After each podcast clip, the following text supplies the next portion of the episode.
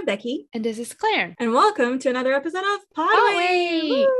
So, this is the podcast where we talk about things related to musical theaters and plays. And in today's episode, we will be talking about Prince of Egypt. I'm so excited for this one. So, we are actually trying something a little bit new in this particular episode. So, the main topic is The Prince of Egypt, the movie. And the main reason for that is because I couldn't find anything in terms of a illegal recording or legal recording or not so uh, something I want to disclose in terms of any FBI agents listening to here. But uh, imagine.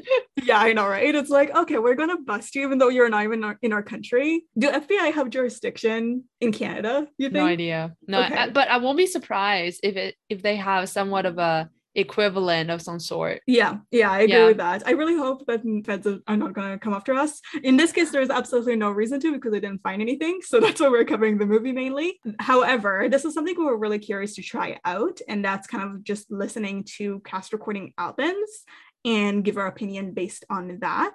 And we thought this would be a perfect way to figure out if this is something that works for us because we already have the background of the movie for the plot because this, the musical is an adaptation of the movie. And we have you know the biblical story is a plot as mm-hmm. well so i think like this is probably a perfect way to test it out and i'm really really excited for that um in terms of the source material itself, so like the Prince of Egypt, the movie.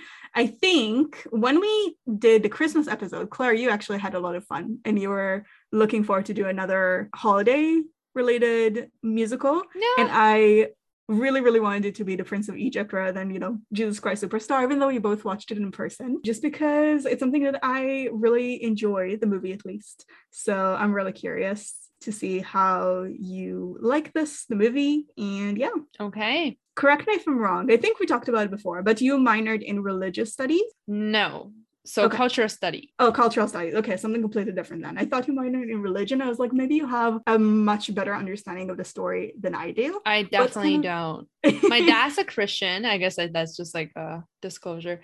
And I think, I think I read some parts of the Bible when I was a kid that I definitely do not remember anything. Well, not the Old or the New Testament. I don't know. Okay. I don't know what kind of Christian my dad is. So.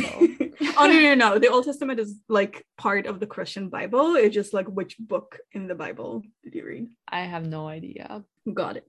Yeah, that's how limited I know about the, the religion, as you can probably tell. Did you read it? Oh, I know okay. you're not religious, but I guess maybe we can start from there and and talk about our experiences with the biblical yeah. story. Yeah. So y- you had no familiarity with the story before this episode? So I know the story. Like I know that, you know, like he split the sea and that kind of stuff. But then I don't know from? the details. No, no idea. I think it's just, like, one of the stories that you kind of just know as a kid. Mm-hmm. I don't mm-hmm. know why or how or where, but I just knew. But that was the only thing that I know that he was able to separate the sea, and that was it. I see. In terms of the story of Exodus, so maybe let's give a brief synopsis of what it is. So the movie kind of follows the story of Exodus, which essentially just tells the story of how God freed the Hebrews from servitude in Egypt. So that's kind of like the whole chunk that we're looking at. This is kind of the story that we read every year for Passover. So I guess full disclosure, I do identify as an atheist. I've been identified as an atheist since I was 10 years old, but I grew up in Israel and therefore I was very much exposed to Jewish culture. I still celebrate the holidays because I always enjoy holidays. I would take any opportunity to celebrate any holiday that I can. That includes the Christian one. My two favorite are Passover and Christmas. And this Friday. It was just Passover as well as Easter. And I believe this month is also Ramadan. So happy Easter, happy Passover, and Ramadan Mubarak. I think that's how you pronounce it to all of our listeners. And because this is the story that you tell over Passover, which is kind of like our most important holiday, it's something that I'm very, very familiar with as a kid, I've also been very, very familiar with the movie, obviously. I think for people who've been listening to the podcast long term, they probably are very aware that I'm really into animated movies and I enjoy anything Disney related or DreamWorks related. In this case, for me, it, was kind of a big deal to see uh, animated movie that tells story of Jewish people because there's not much representation for us in animated context. Like I could see princesses who I resemble, but not any cultural similarities between the story that I'm used to and the stories that you know are told in Disney. So this is something that I was really, really, really excited for to have a movie that speaks to me in a way. And I'm really, really happy that it's so well done because I love this movie. Um, so yeah. Okay. Well, I mean that kind of makes sense to be honest. Yeah. Yeah. Um, and I think we actually even talked about it a little bit. So before I went to uh, Alberta to see my parents, Claire and I just like met at a cafe somewhere and we kind of talked about like big holidays. And you walked me through Chinese New Year, I believe, and I mm-hmm. walked you mm-hmm. through Passover a little bit. Mm-hmm. And from my understanding, these are kind of like the two big holidays equivalencies. Mm-hmm. I just feel really uneducated sometimes because I I think a part of me is very resistant to understand or to explore the stories in the Bible mm. because my dad has always been a Christian and he's the type of Christian that um not just like that he didn't pressure me to go to church or anything but it just mm. when something happens he would be like oh it's god like it's god's will or something like that mm-hmm. and that really just something that i don't agree with necessarily and i think since i was a teenager that just sort of like make me not hate on the religion or anything. Like I watch a lot of movies. I still go to church with him sometimes if I do go back to Taiwan and things like that. So I have no problem with the religion, but it just sort of like killed my interest in knowing more about mm-hmm. the stories and and its teachings and things like that. So yeah, I'm just gonna put it out there. I'm not really religious in any terms or mm-hmm. senses. So um, what you're um, saying I, is so relatable to me, by the really? way. Oh, really? totally. Because um, in Israel, you have like, I think the closest equivalent is nothing American, but GCSE is like a British equivalent where you have to take a bunch of tests by the end of high school and you're kind of measured on different subjects, and that factors towards your university and acceptances and all that kind of stuff. So you have a very similar test, a series of tests in Israel where you kind of in the beginning of high school you choose what you want to focus on for me before i left to canada it was biotechnology interestingly enough but uh, one of the core subjects that you cannot not do are english math sports or like athletics arabic no not arabic um, Hebrew and biblical studies. So you're always like, you have to learn biblical studies through school. And I did my best to not pay attention to those classes whatsoever, just because I was always so upset that this is not something I could opt out of. And as somebody who identified as an atheist since 10 years old, I had very complex feelings about having to learn all these stories. I think I have more of appreciation for them as stories, not something that I believe in necessarily, just because they have a huge cultural importance everywhere pretty much. So they have uh, a huge cultural importance to Jewish people, obviously, to Christian, and I believe they also factor within the Quran. So uh, it's stuff that is good to know, and I didn't appreciate when I learned it, but it's okay for me now. I still have very complex feelings about, just like you, I think. How how are your parents or your family reacting to the fact that you are an atheist? Oh, I mean, except for my mom, everybody, everybody in my family is too.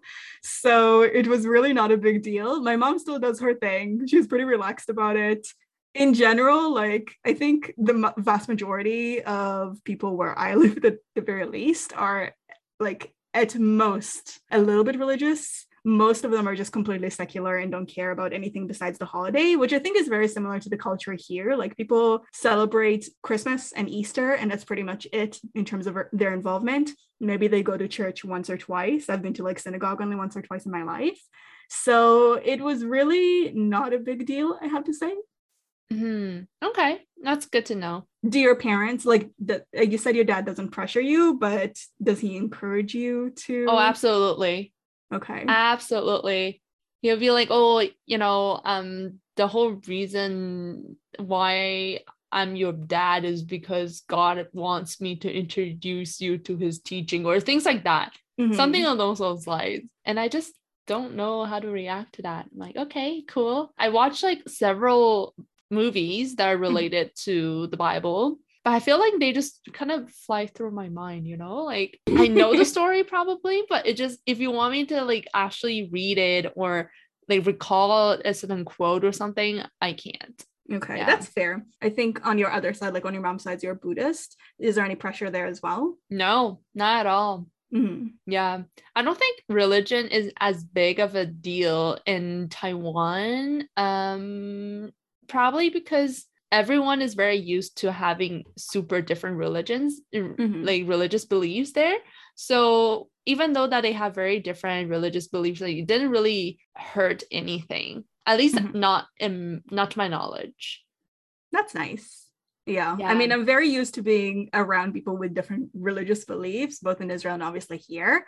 But I wish that everybody had this kind of chill attitude that they have in Taiwan about this. Well, probably just my family then, because they're just really chill about this at least. Um, but I don't know. yeah. Yeah. But society wise, is it also pretty chill or? Um, it's been really long time since I lived there, so I don't know how it is mm-hmm. anymore. And I guess as a kid, you don't really hear about all this kind of stuff. Like religion is not gonna be something that you care about or um like a priority, I guess. Mm-hmm. So I don't know.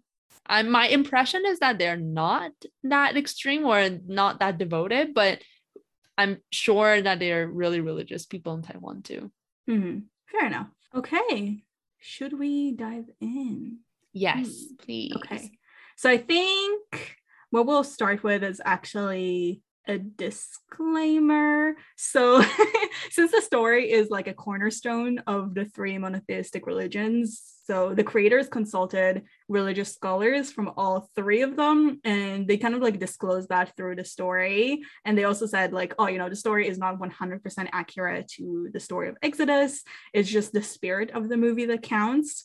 From my memory, at least, there accurate for most things. There are a few things that there are inaccurate for, but for the most part, they do a pretty good job, which I love to see.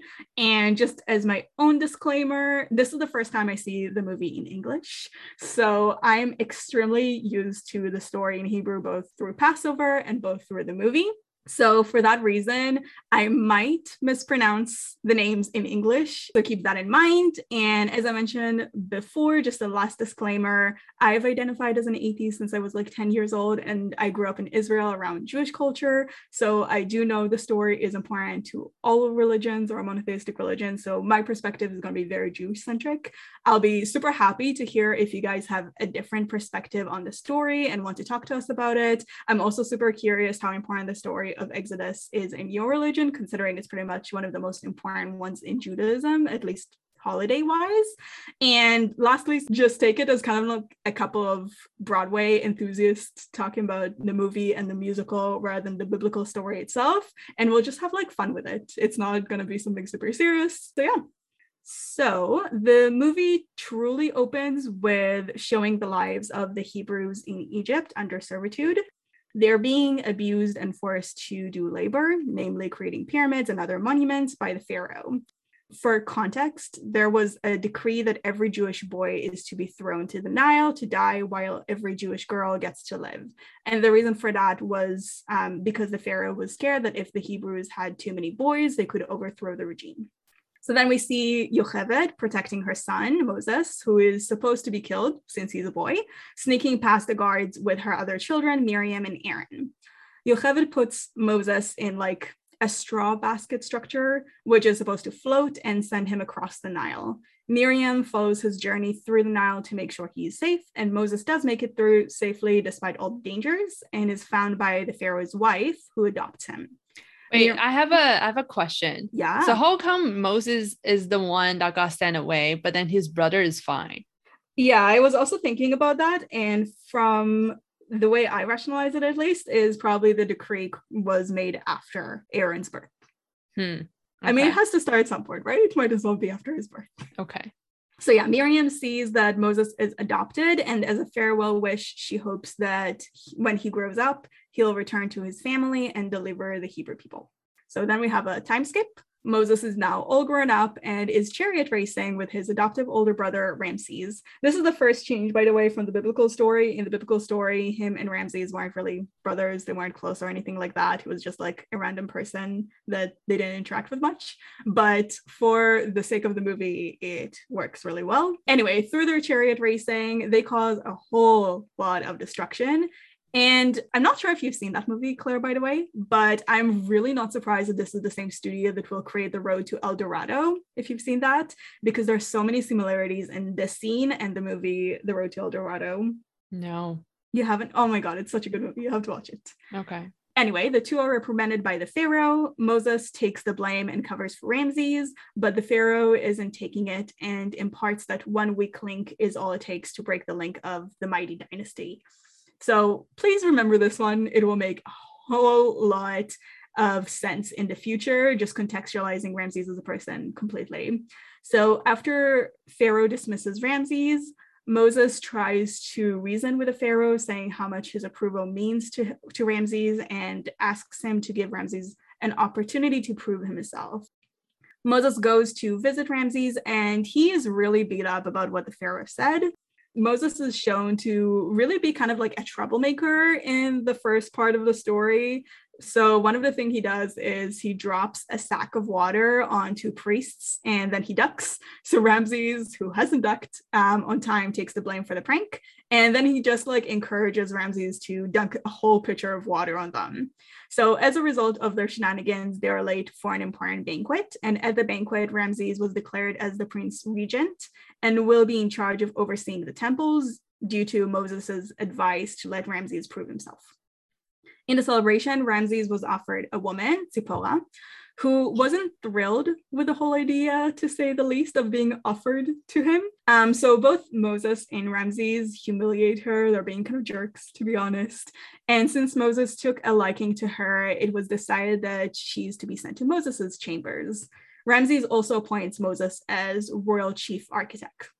So Moses sees Zipporah escape, but he lets her go back to the desert where she's from. But he follows her on her way out because he's like really clearly smitten with her. Before leaving with her camel, Zipporah asks for some water from the two Hebrew slaves, who turn out to be Miriam and Aaron, actually, which are Moses' brother and sister. Miriam recognizes Moses and is super excited to see him, hoping he is there to return to the family. But then she realizes that wasn't really his intention. And she informs Moses that he's actually their brother, which is a tiny little fact he wasn't made privy to before. Yeah, so um, Miriam continues despite Moses being very visibly upset, and Aaron tries to like cover up for her because he could see how upset Moses is. Um, but she doesn't stop, obviously. So she t- she tells him God saved him to be their deliverer. Moses leaves very angrily because he doesn't believe her. But before she um, departs from him, she kind of like sings the Deliver Us song, which is the lullaby and he recognizes the song and kind of flees in fear afterwards. So then we have some really gorgeous animation. Moses has a nightmare showing Yocheved fleeing with him and his siblings to the Nile to save him. And at the end, he actually dies with the rest of the Hebrew children, which obviously we know didn't happen. The Pharaoh finds him and tries to rationalize that the murdering of the Hebrew children was a necessary sacrifice and that it doesn't matter since they're only slaves. So this causes Moses to run away from him. His adoptive mother comes to comfort him and he asks her whether he's actually adopted, and she admits he is, but affirms she still considers him as her son and a blessing sent to her by the gods. So then Moses starts his position as chief architect, which means he oversees the treatment of the Hebrews up close and personal. One elderly slave is being flogged repeatedly and is kind of on the brink of death. And Moses turns to help him and stop the guard from further flogging, but accidentally kills the guards instead by making him fall. So then he runs away from Egypt and into the desert.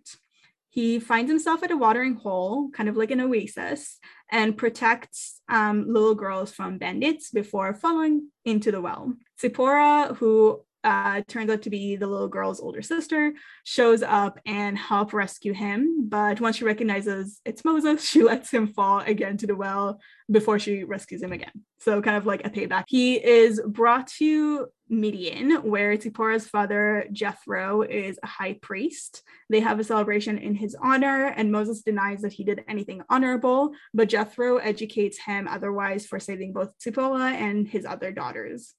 Then we have another time skip. I think it's several years at this point. It must have been. So Moses stayed with them for quite a while and he ends up marrying Zipporah.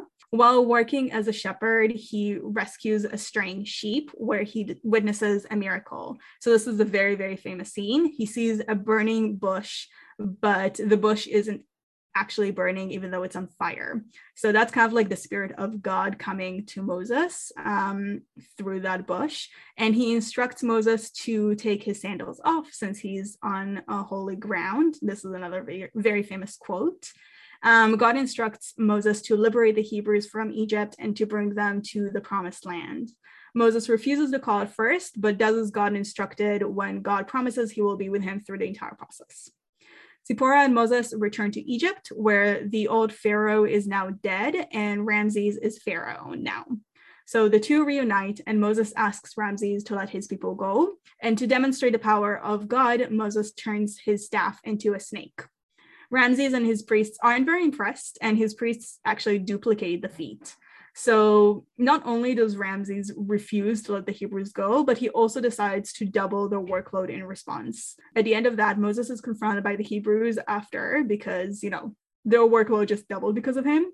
But Miriam shows up and forgives Moses, and her forgiveness and faith in God turns things around, and Moses has the support of all the Hebrews now. Then let the plagues begin, starting with blood. Moses asks Ramses to let his people go, and when he refuses, Moses is instructed by God to turn the Nile River into blood. So the priests duplicated by putting some food coloring in some water, and Ramses doesn't really budge in his conviction because of what they did, and therefore the plagues continue. So we go through and at this point by the way i paused to see if i remembered the order just because like i went through the order four days ago and i couldn't do it. Especially i couldn't do this in english because i never heard the plagues before in english. But we have frogs lice swarms pestilence boils thunderbolts and lightning locusts and darkness. And all these affected only the egyptians but not the hebrews. Also as a side note i am absolutely obsessed with the plague song, but more on that later. And please note that we stopped at number nine, and famously, there are 10 plagues, not nine. So Moses goes to see Ramses after plague number nine, and he's asking once again for his people to be freed. So Ramses and Moses have a moment, but then Ramses' son comes in and shatters it. And that kind of escalates their conversation, and Ramses once again refuses to let the Hebrew go. So God instructed Moses to tell all the Hebrews to mark their doors with lamb blood. And that night, God will pass through Egypt and kill all the firstborns. And when he sees the blood on the door, he will pass over, like the name of the holiday, those home that have the blood on their door. And as a result, eh, he will not inflict any harm onto them. And that's the final plague. So Moses goes to Ramses again, and this time, grief stricken by the death of his son, Ramses relents and let the Hebrew go. So the Hebrews, now freed, get ready to leave Egypt and make their journey towards Israel. Unfortunately, when they reach the Red Sea, Ramses changes his mind and decides to pursue them with his army. And to delay them, Moses creates a pillar of fire between the Egyptians and the Hebrew, and then he famously parts the Red Sea into two for the Hebrews to walk through to the other side. Um, the pillar of fire disappears, which gives Ramses and his troops access to continue his pursuit after the Hebrews to kill them, essentially. But to save them from the Egyptians, God unparts the sea, causing the Egyptians to drown.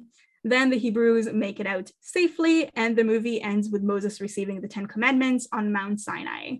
So that is kind of the end of the movie. I feel like I just led my very own Seder dinner, except there's no delicious food at the end of this, which I'm really, really sorry for those not receiving delicious food. Okay. So let's start with Deliver Us. Deliver Us is one of those songs that exist both in the movie and the musical. Actually, all the songs that exist in the movie exist in the musical, and thank God for that. What are your thoughts on Deliver Us? It's it's good, but I have to say I really don't remember much of the music from this musical. I don't know why. When I was from watching the movie, the movie yeah, from the movie, no. It was oh, so, for neither then. Yeah. Okay.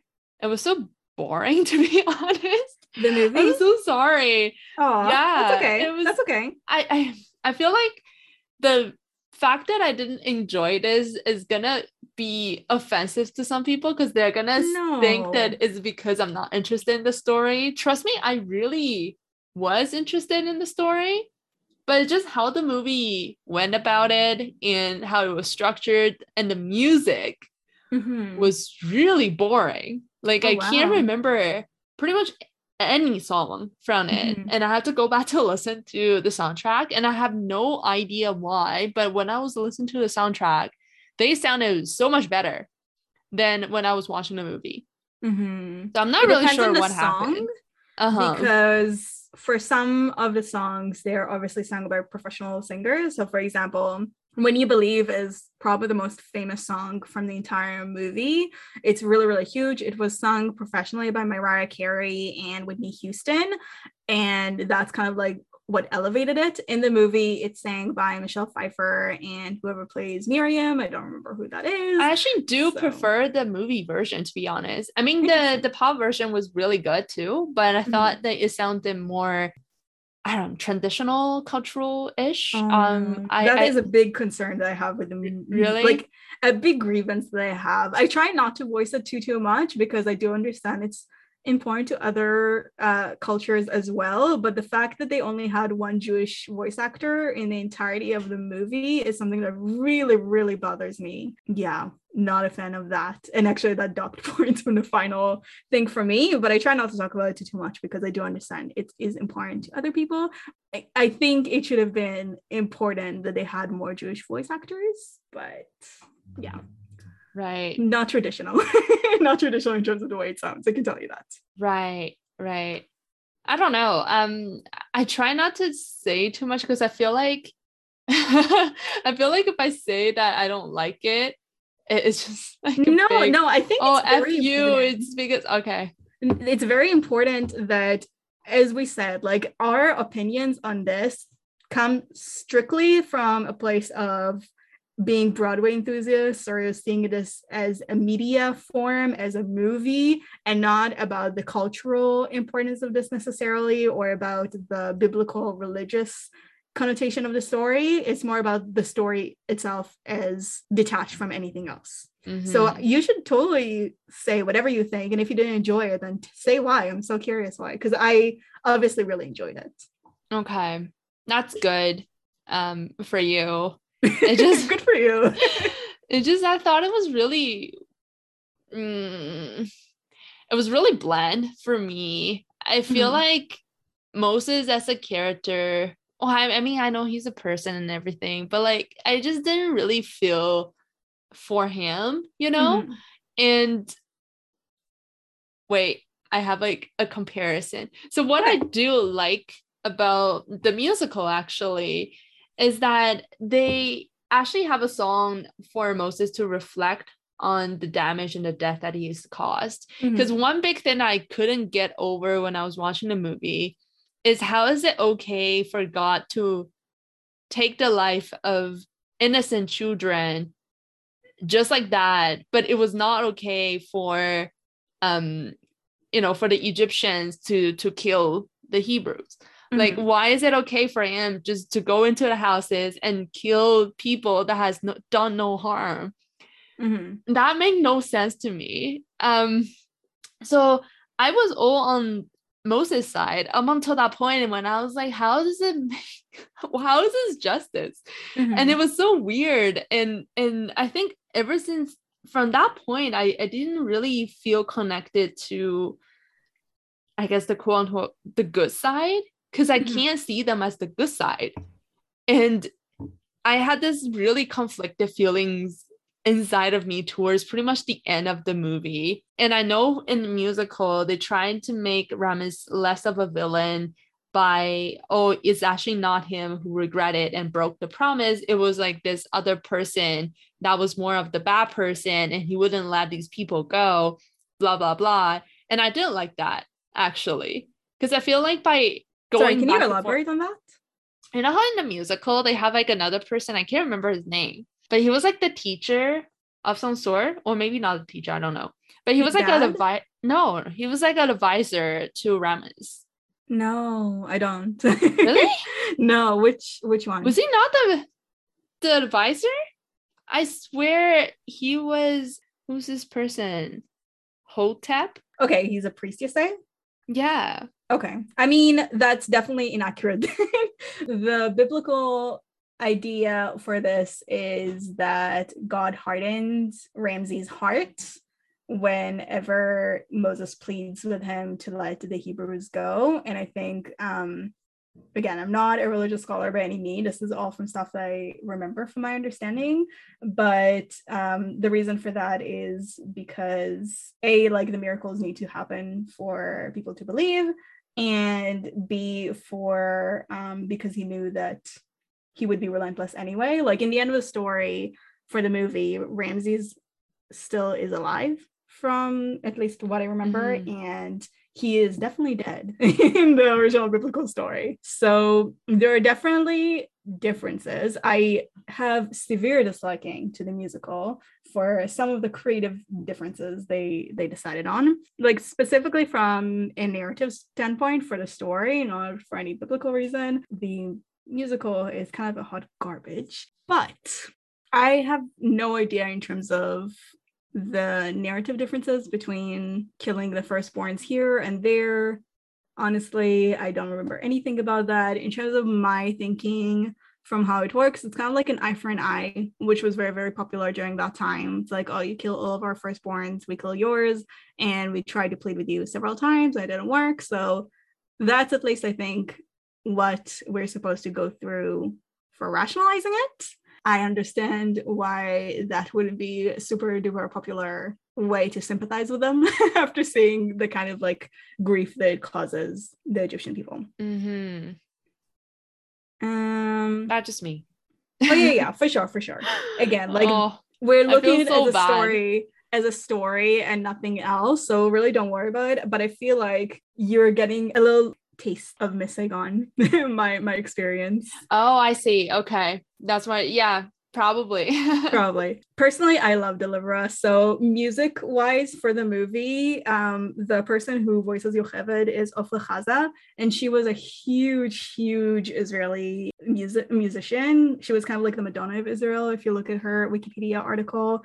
And I was really, really pumped that they had her voice the character here, Yocheved, and she sounded fantastic in my opinion. It was really, really re- like rewarding to see because I didn't realize that she would feature in the English dub. I suppose it's not really a dub considering the feature in English, but in the English version, um, and I really loved seeing that. I think the song itself is absolutely brilliant because it is so rewarding as an opening song. You get a status quo very clearly, you get introduced to every character, you get kind of like the important elements are at place for you to understand everything that's going to happen in the story. Everybody that needs to have a big moment is having a big moment and it's all like the female characters that are driving the plot in this case which is really really nice. You get to see how important it is for the hebrew people to be freed because you see how difficult their lives are under servitude in egypt and how critical the help they need from God is and why this entire story is important. So I think it sets up the story super duper well. Musically, it's gorgeous in my opinion. And I'm very, very, very happy that they got Ofra Haza to be Yocheved. And they also left some Hebrew in there, which is not something I expected to see. Um, Okay, so next one is Faster, and that song did not exist in the movie, but is in the musical. And I think the song is a bit of a clown moment, not gonna lie. Uh, I do enjoy it a little bit more when they switch from like the main bullshit of the two singing, like the two Moses and Ramses singing, to go to like the praise of Ptah, I think the name of the god is, or or like one of the priests singing about it. I thought that switch was a little bit more okay-ish. But uh, I think the cast recording we listen to is the West End version because they have British accents, which I was not prepared to hear. It was like the 2020 version. If it's not West End, sorry about that. And I was actually not super in love with their voices based on the cast recording. It might be something that you have to watch to really appreciate, and we didn't have the benefit of watching it, but really not something that I liked in this particular song for both Moses and Ramses. There are some songs that are better, in my opinion, for the two of them. This one was not good. It was really, really boring. And mm, it's really obvious to put it as a song here, too, because it's kind of like the big reveal for them as adults, but it really adds nothing. So mm. I'm not a fan. What do you think? Yeah, I also didn't really find it all that special. Mm-hmm. Um, so it was okay. I mean, I didn't hate it, but it was just okay. Mm-hmm. Next one is One Weak Link, which also didn't exist in a movie and is only in a musical.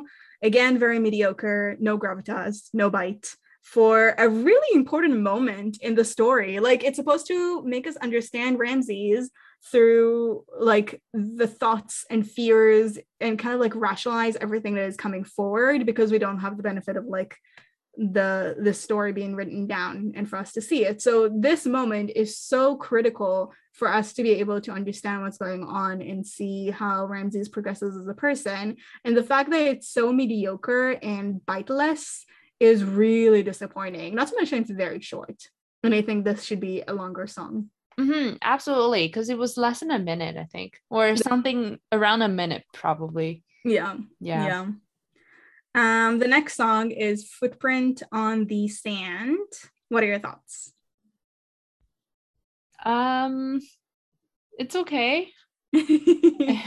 um, okay, so for me, this is exactly what I was talking about in terms of not enjoying the musical narratively. So I have to say, I do enjoy the very Middle Eastern feel to the song in the beginning. It definitely is a step up from the previous two that we heard, and it helps us understand Moses through the process during like this portion of his life, which I don't think we see as much of musically, at least from uh, the movie.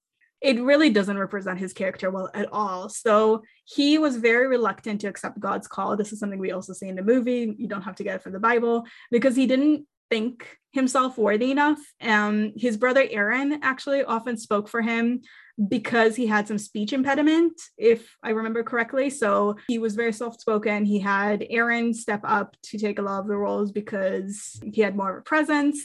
And he also had, like, you know, some self esteem issues. He didn't think he was worthy. And this song, he's lamenting that he isn't important. And that doesn't really sit well with also, like, I guess it makes narrative sense because he will go on to do extraordinary thing, and this is like a pretty stark contrast between what he think his lot in life is now and what it will actually be. So I understand why they put it. But while this song is pretty nice, it's really out of character, and it specifically almost negates all I ever wanted. Which, considering this is like an adaptation of the movie, that song "All I Ever Wanted" predates the song. So I really don't understand what it's doing here at all. Even though it sounds nice, it's not it has no business to being there you know? Mm.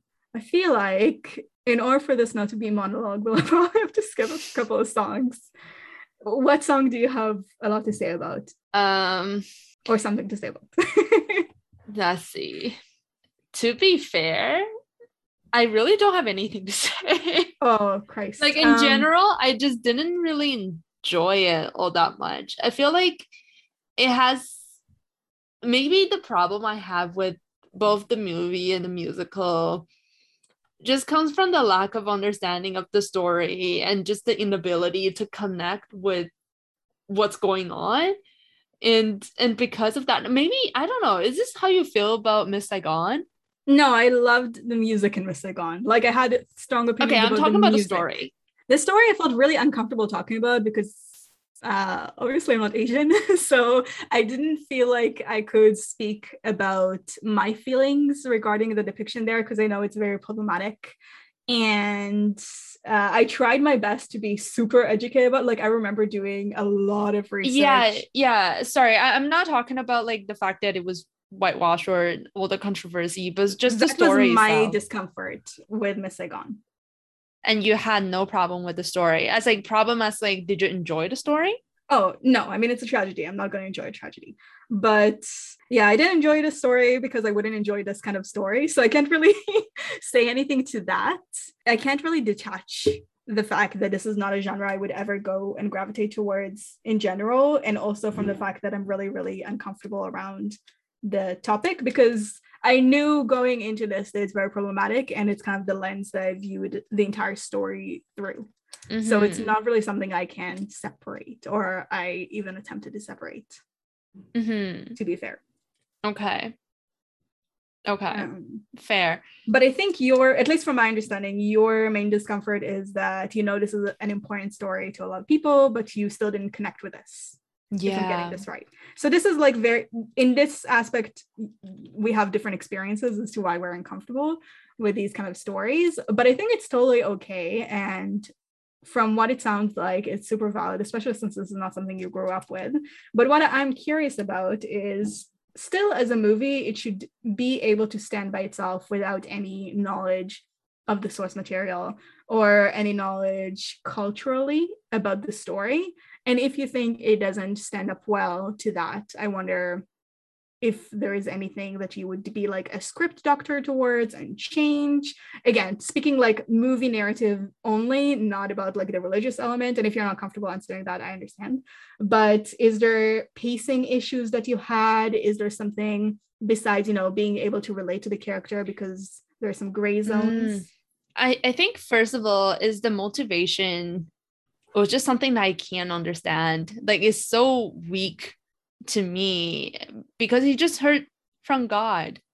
And that is like the least you got a personal calling can, from God. no, I mean that's the least thing that I can relate to. Oh yeah. I don't know. know what that feels like. And I I am not religious enough to be like I will be thrilled imagining I'm Moses and I got this call from God. So motivation wise, I can't relate. I can't okay. understand at all. And also um I mean, I I understand how they try to say, oh, the Hebrew people really suffer and all that stuff. I feel like maybe if they showed just a, like a little bit more, it would be easier for me to be like, oh yeah, they really deserve like you know better and uh, come on, Moses, save them, kind of thing. Mm-hmm. Um, because honestly, when he went back to his brother and he was like, oh, you gotta let my people go.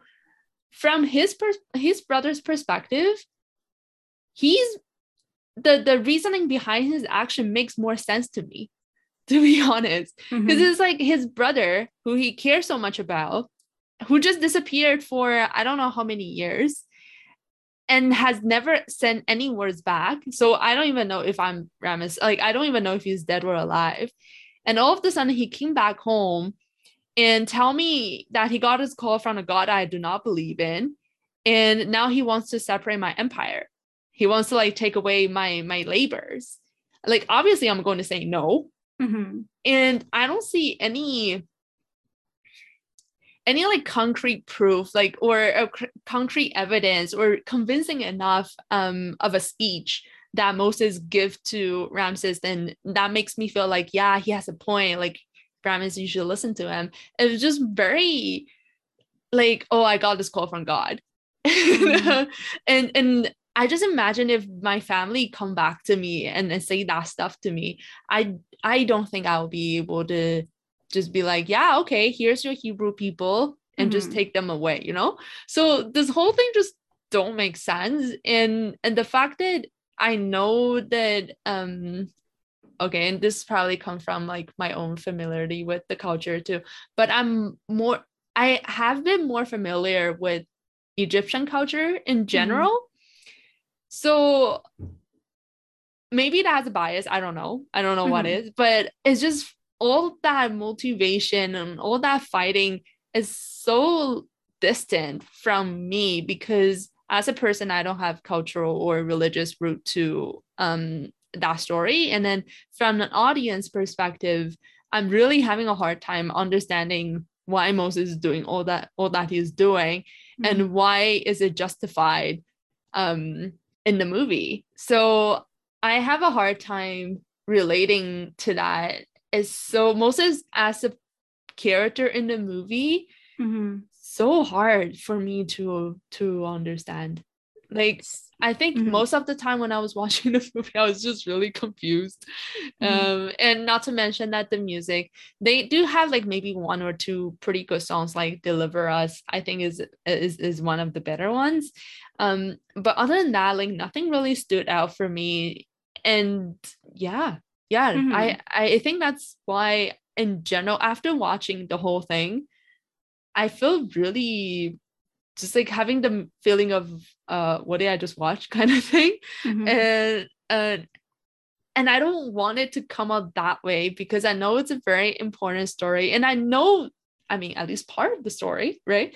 Um, so I don't want it to put it like I don't care about the religion, even though I just was not exposed to that religion. But I just feel like as a standalone movie, I don't really feel like I can understand it very much. Mm-hmm. So, to summarize, just to see if I'm understanding it correctly, the lack of understanding comes from you don't think they did a good enough job to show, for example, that the Egyptian massacred firstborns, for example, like for the Hebrew children, and you don't think they showed the plight during their enslavement enough. Mm-hmm. Okay. Um, I personally didn't get that. Like I definitely could sympathize with them, but it could also because be because you know these are my people and this is something I also grew up with. So you know, seeing the massacre of the children and also the servitude is something that definitely struck a chord with me. Um, but it could be because I'm more heightened to it because of my history. And for somebody who doesn't have history with that, it's not sufficient enough to showcase this. Maybe this is something that is not like for front and center in your mind while you have all these plagues and all the other things happening. So you don't think it's justified necessarily. Um, and it's fair. I, I can see that happening, but uh, it's really interesting perspective considering all I've ever seen for the movie, at least from everybody who talked about it, is really high praise. This is also the first movie from DreamWorks, actually. So um, this is a story that they really, really wanted to tell, and also come from the creators of DreamWorks, which are um, Katzenberg, um, Spielberg, and Geffen. All of them are Jewish men. So this is something that is going to be really, really close to them. And I think that kind of uh, background is something that will differ a lot between the two of us. So I'm really, really excited that you talked about the differences between how we perceive things in this case. And it's definitely something they can work on if that's the case to make more people understand um, the story. So I wonder if they did showcase the plight of the Hebrews more in the musical. Again, the only kind of point of context we have is the music itself, the cast recording, and we don't really have any visualization. So hopefully they did fix it. And if they did, maybe it would bump a few points from what I'm going to give it, which is not going to be super duper good. Um, but yeah, so for me, I am absolutely in love with all the songs from the movie. So the songs from the movie are Deliver Us, All I Ever Wanted, Queen's Reprise, Through Heaven's Eyes, Playing with the Big Boys, The Plagues, and When You Believe. So actually quite a few songs for an animated movie. I think usually they have like three or four max and this is kind of a lot. So maybe we should just talk about the songs that exist in both of them, or some of the bigger songs that exist in both of them. And if we have some pretty memorable ones from the musical, we can go over them as well. But I don't have a lot to say through Heaven's Eyes, which existed in both of them. I really enjoyed the number. Um, I much preferred the Jethro of the movie compared to the musical, but the song itself is really uplifting and has a beautiful message, which I really love. I think it was pretty good, but yeah, other than that, I don't really have a lot to say. Mm-hmm. I'm so sorry. I feel oh, like okay. no, that's okay. Yeah, I just, just either I like sure. it or I'm just confused. That's totally fine. And I totally appreciate it like you're being so honest about that. One I do have something to say about before we go with Act One finale, which by the way I thought was pretty well done, is Never in a Million Years. which I hated. It's a really, really, really forgettable late 90s, early 2000 pop ballad love song. And that's the kind of like pop ballad love song that would play at the end of a VHS tape that you'd rewind or skip over in a Disney musical, like the really cheesy ones. And the song itself is really boring. It has nothing to offer lyrically, musically, or narratively. Like, you don't need a song to easily see the love between Moses and Zipporah and the devotion they have to each other. And the song number, first of all, of course, is not necessary, but if you already have it there, which I have no problem with, might as well make it good if it's there.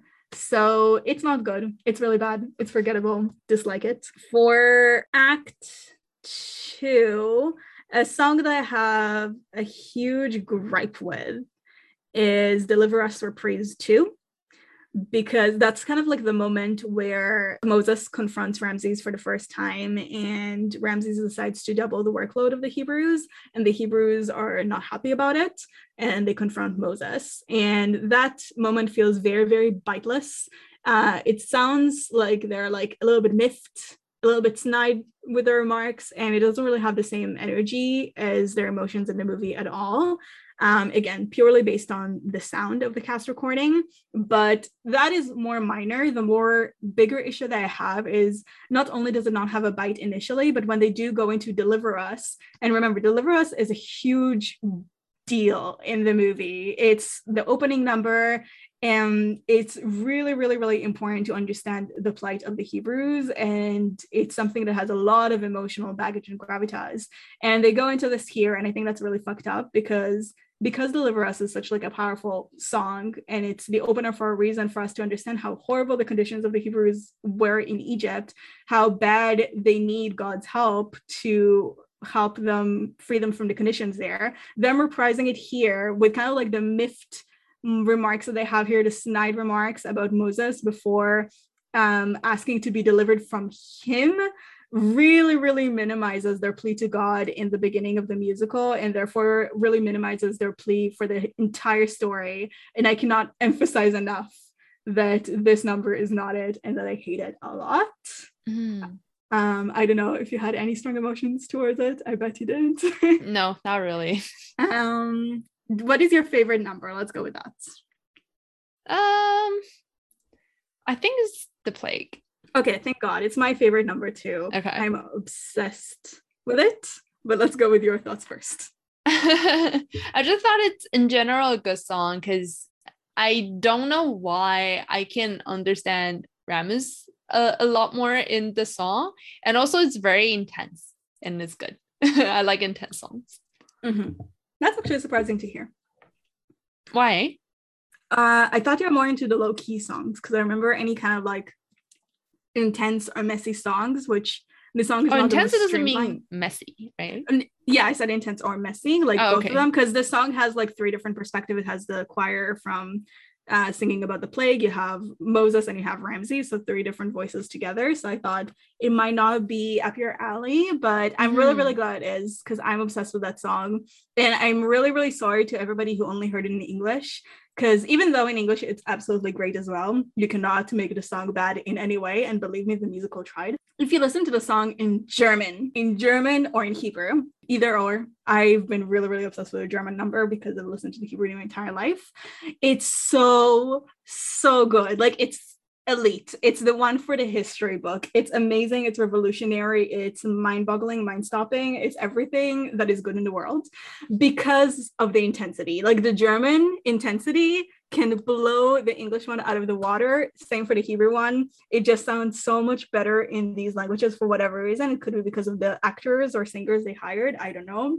It's absolutely amazing. So please, everybody, do yourself a favor and listen to the plays there. I've been obsessed with it for years and years. And every time I need motivation to learn my German, I would actually put up the song because I was like, oh my God, it sounds so beautiful in German. I have to understand the language more. I have to be able to like see where everything is coming from from the language. And it was a huge motivator for me to learn it.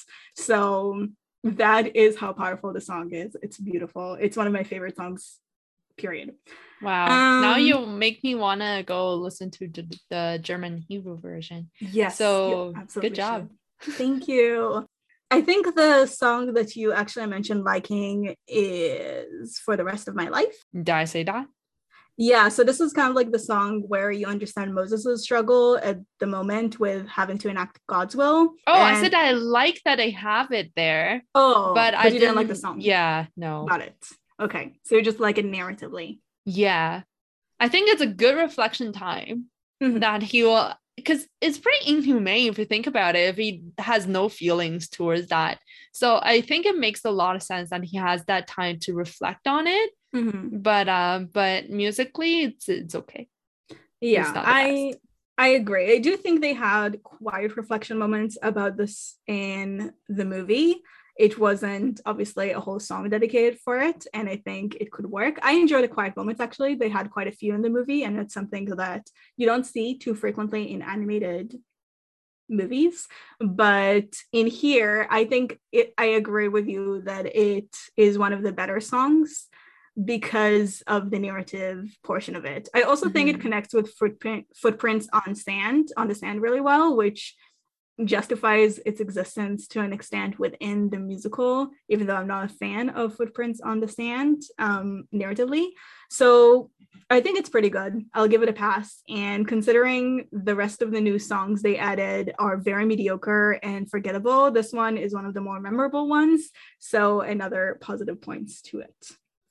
Um, I guess we'll probably close that there for both the musical and the movie. I have to say though, speaking in terms of the accents, the mm. I was wondering if you're gonna go back to that because I thought it was so interesting. Oh, did you have anything like you're particularly curious about? No, okay. but I'm interested to hear what you have to say. The accents in the musical were better in the movie except for the portion when Yocheved was there because that like she's Israeli. Um so obviously her Hebrew is very very good. She's actually really really interesting if you want to read about her. She's like really a national icon because she died pretty tragically of AIDS. Oh. um but she represented us in the Eurovision which is fun so, except for her, the children choir in When You Believe in the movie had very thick accents, um, which was very, very amusing for me to listen to. Was um, it bad? Hmm? Was it bad? Oh, it wasn't bad. Like it, they sound beautiful, of course, but they very had like a very much had a thick accent. I was really, really impressed with the accents in the musical, actually. And I was wondering whether they got them vocal coaches because none of the musical actors were Jewish or Israeli either, a point which I don't love. But yeah, so one of them, I think the actress who played Zipporah, she was Peggy in Hamilton. And she sounded really, really good, except for she overdid her sound too much. Um, but apart from that, she sounded like spot on for every time she sang. Um, so I was really, really positively impressed with that. And I was also happy that they added a song that was titled in Hebrew. They had exactly two Hebrew words there. Both of them involved like a ch sound, which is very, very difficult for foreigners to pronounce unless they're like French or German or have the sound in their language. I think Arabic also has a sound. So yeah, pretty pretty good job. I think both of them. it's it's very difficult to pronounce, so I am happy that they at least tried and attempted. Uh, mm-hmm. I personally very much appreciated it. Mm-hmm. Okay, so I think we both went through our feelings of it pretty distinctively. So maybe we don't need to do final thoughts, but we can go through a quiz. What do you? Oh, think? you don't have anything else to say? I feel so bad because like, is it because I we couldn't do song by song because of me? No, no. I mean, you know what? I feel like we're at the stage of our podcast where we're kind of like in a trial and error period. So if one musical doesn't work for you and I have a lot to say about it, I will say kind of a more summarized version of what I have to say, but I don't want to do the entire thing by myself. So I enjoy whatever contribution you have, and I really, really appreciate you going through it. Obviously, I wouldn't know if this kind of musical would work for you or wouldn't work for you before we try it, and I'm glad you gave it a shot and we we got to discuss it a little bit. So yeah, I appreciate it. No, of course. I mean, I still enjoy it to an extent. It's just I think I was just pretty distant from it. Yeah. Yeah. And that makes sense. That makes yeah. sense. I just don't want to take you know, the opportunity for you to speak on something that's more personal to you oh, and like okay. if you you know have more passion about this and i don't want to take the opportunity away to be like yes. all right we're gonna close this down um so yeah i will have a lot of i mean i've been actively avoiding talking about any jewish musical as you can probably see i'll be like i don't want to talk about this one or i don't want to talk about that one specifically for this reason um at least in this case where it's more historical or bibli- biblical it's more distant for me so i feel okay talking about it but I am totally okay with just going with the flow and see how it works for both of us. Okay. Okay. Anywho, you want to introduce our quiz? Yes. So this is the which Prince of Egypt character are you quiz, and it's from what is this? Uquiz.com. Yes, um, a lot of Tumblr uh, created stuff are from UQuiz, and they saved us a bunch. Let me tell you, for some of the more obscure ones, so, question number one: How do you see yourself? Kind, stubborn, spontaneous, easygoing, responsible. Um, easygoing. I'm a Taurus. I'm definitely stubborn what would you describe yourself as? Extroverted, introverted, and ambiverted? Definitely introverted. Are going to be introverted. Fave color out of these, red or blue? Blue is my favorite color, so I'm going to go uh, with that. Uh, okay, in that case, I'll pick red then. um, are you confident? Not really. Sad face. Yes, smiley face. I act like it, but I'm not. I'm comfortable with myself, but I don't see myself as higher than anyone. Uh, not really. I'm gonna go with I'm comfortable with myself, but it really changes depending on the day. Oh yeah, um, absolutely. For sure. What do you value most in a person? Honesty, humor, understanding, emotional strength. Honesty. Understanding. What do you like to do in your free time? Just relax and sleep, hang out with friends and or family, read some good books, maybe have a cup of tea, play video games extremely intensely. Hang out with friends or family. Same.